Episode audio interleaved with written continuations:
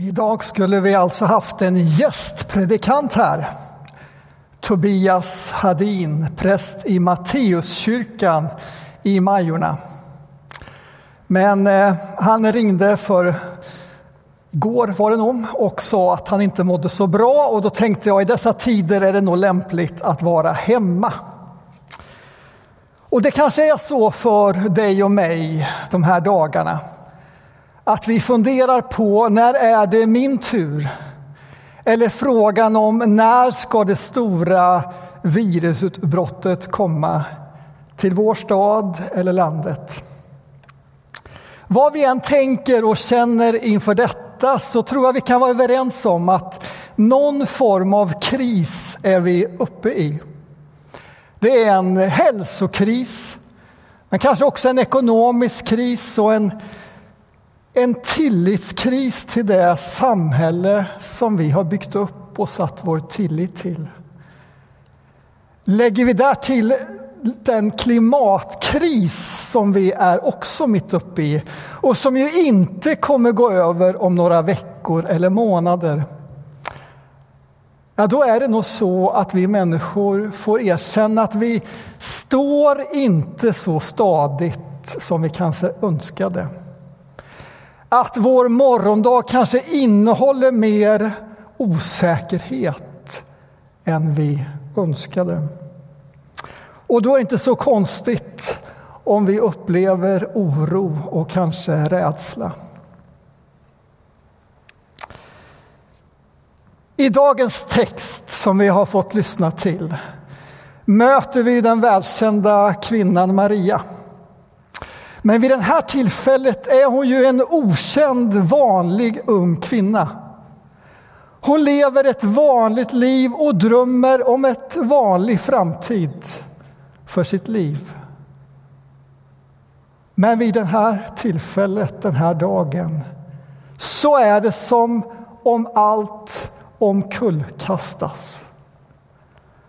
Den trygghet hon hade, den önskan om kontroll över sin morgondag.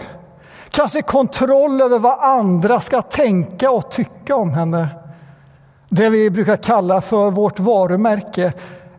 Ja, allt det där rycktes på något sätt undan henne. Och så möttes hon av orden. Var inte rädd. Var inte rädd. Ord som vi ju gärna säger och ger till varandra när vi just upplever oro och rädsla, kanske inte minst i oroliga tider. Vi vill ju så gärna ge tröst därför att rädslan är förlamande. Och nog behöver många gånger förnuftet få tala våra känslor till rätta ibland. När oron och rädslan kan vara överdriven och inte riktigt stå i proportion till faran. Det där upplever i alla fall jag många gånger på natten när jag vaknar och oron kommer starkt. Men när vi befinner oss, och när Maria befann sig i dagar där hon förlorade kontrollen över sin morgondag, då kan hon vara berättigad med oron och rädslan.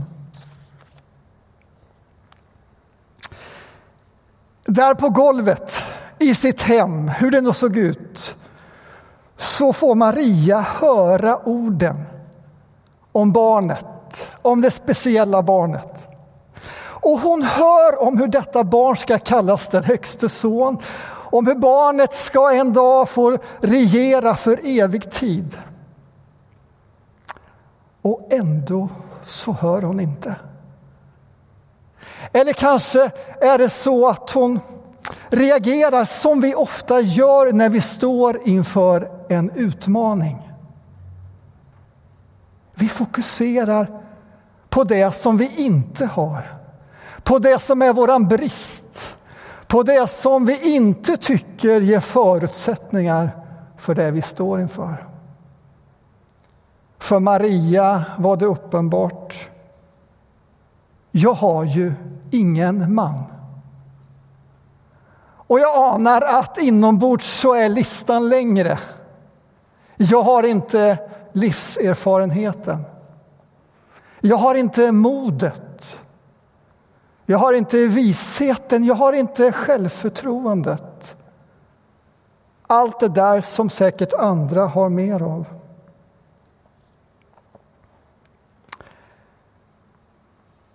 Men dagens rubrik, dagens text, ja hela det bibliska tilltalet handlar ju ytterst inte om vår, om människans kapacitet utan just om Guds mäktiga verk. Att Gud själv vill utgöra grunden, navet, fästet för oss människor. Och det där kan ju vara lätt att säga som pastor i en predikan. För nog ställer vi oss de där frågorna som Karin ställde inledningsvis.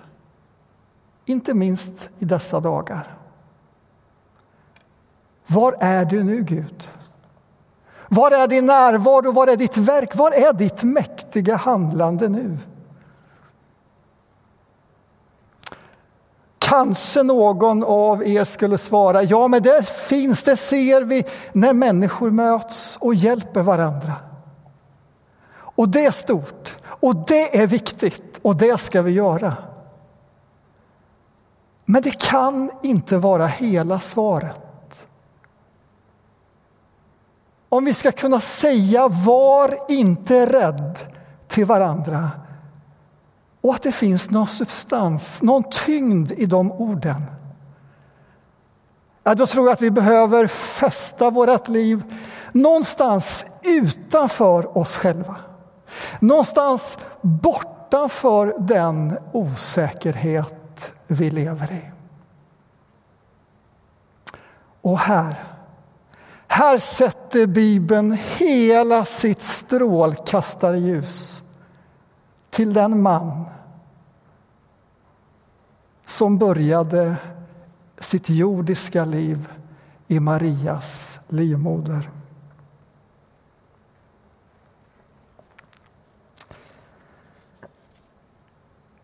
Enligt kyrkan befinner vi oss just nu inte bara i coronatider och kristider vi befinner oss också i fastetid. Och det här är en alldeles speciell tid. En tid som vi riktar framåt mot en högtid som i sin tur firar någonting som har hänt i historien och som handlar om denne man, snickarsonen från Nasaret. Och i fastetid så får vi uppmanas att rikta vår uppmärksamhet till honom.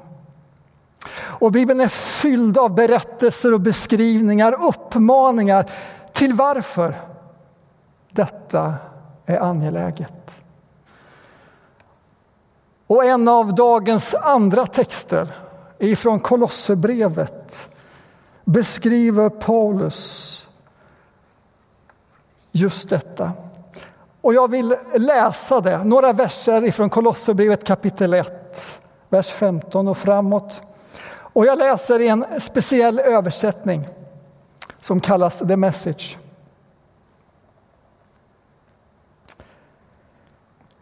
Vi ser på Sonen och ser den Gud som inte kan ses.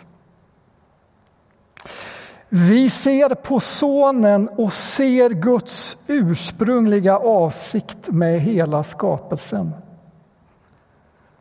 För allt, bokstavligen allt, i himmelen och på jorden, synligt och osynligt, allting tog sin början med honom. Allting når sitt mål i honom. Han fanns innan något av allt detta blev till och än idag håller han samman allt. Ja, mer än så. Allt som är trasigt och fel, människor och ting, djur och atomer, det lagas, läks och fogas samman. Tack vare hans stöd. Tack vare hans blod som rann på korset.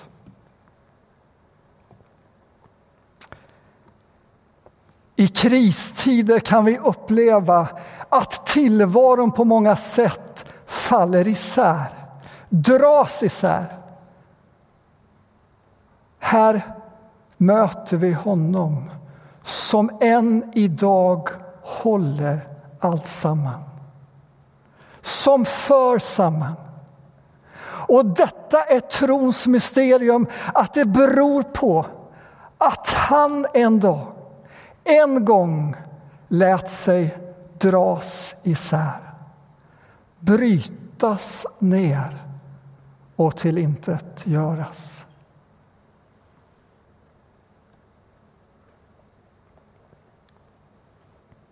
Det här är orsaken till att vi idag kan säga till varandra, liksom ängeln sa till Maria, var inte rädd.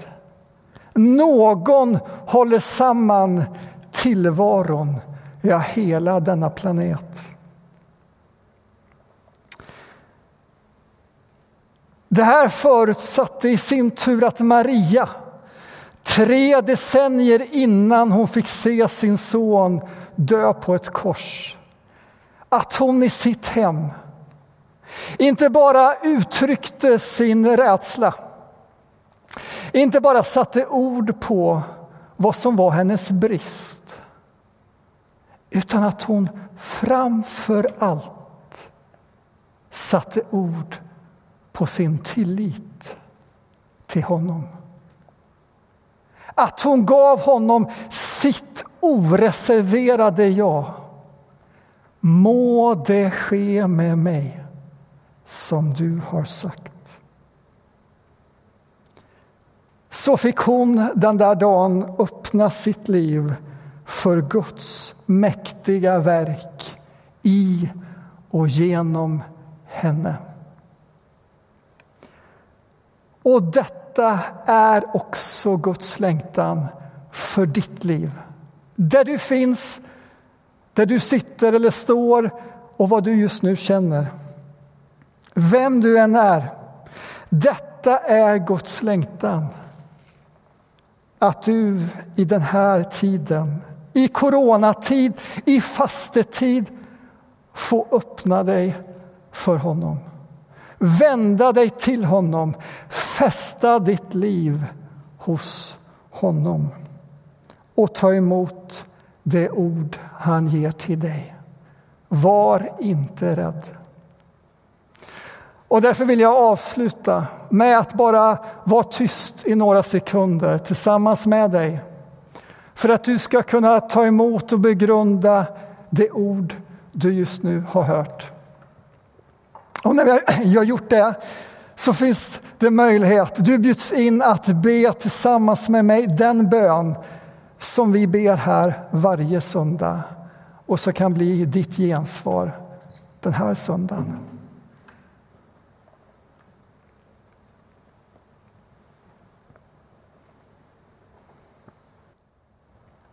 Vi ber tillsammans. Barmhärtige Gud du som i Kristus öppnar vägen till dig och utplånar världens alla synder. Jag ber dig, rena mig så blir jag ren. Hela mig så blir jag hel.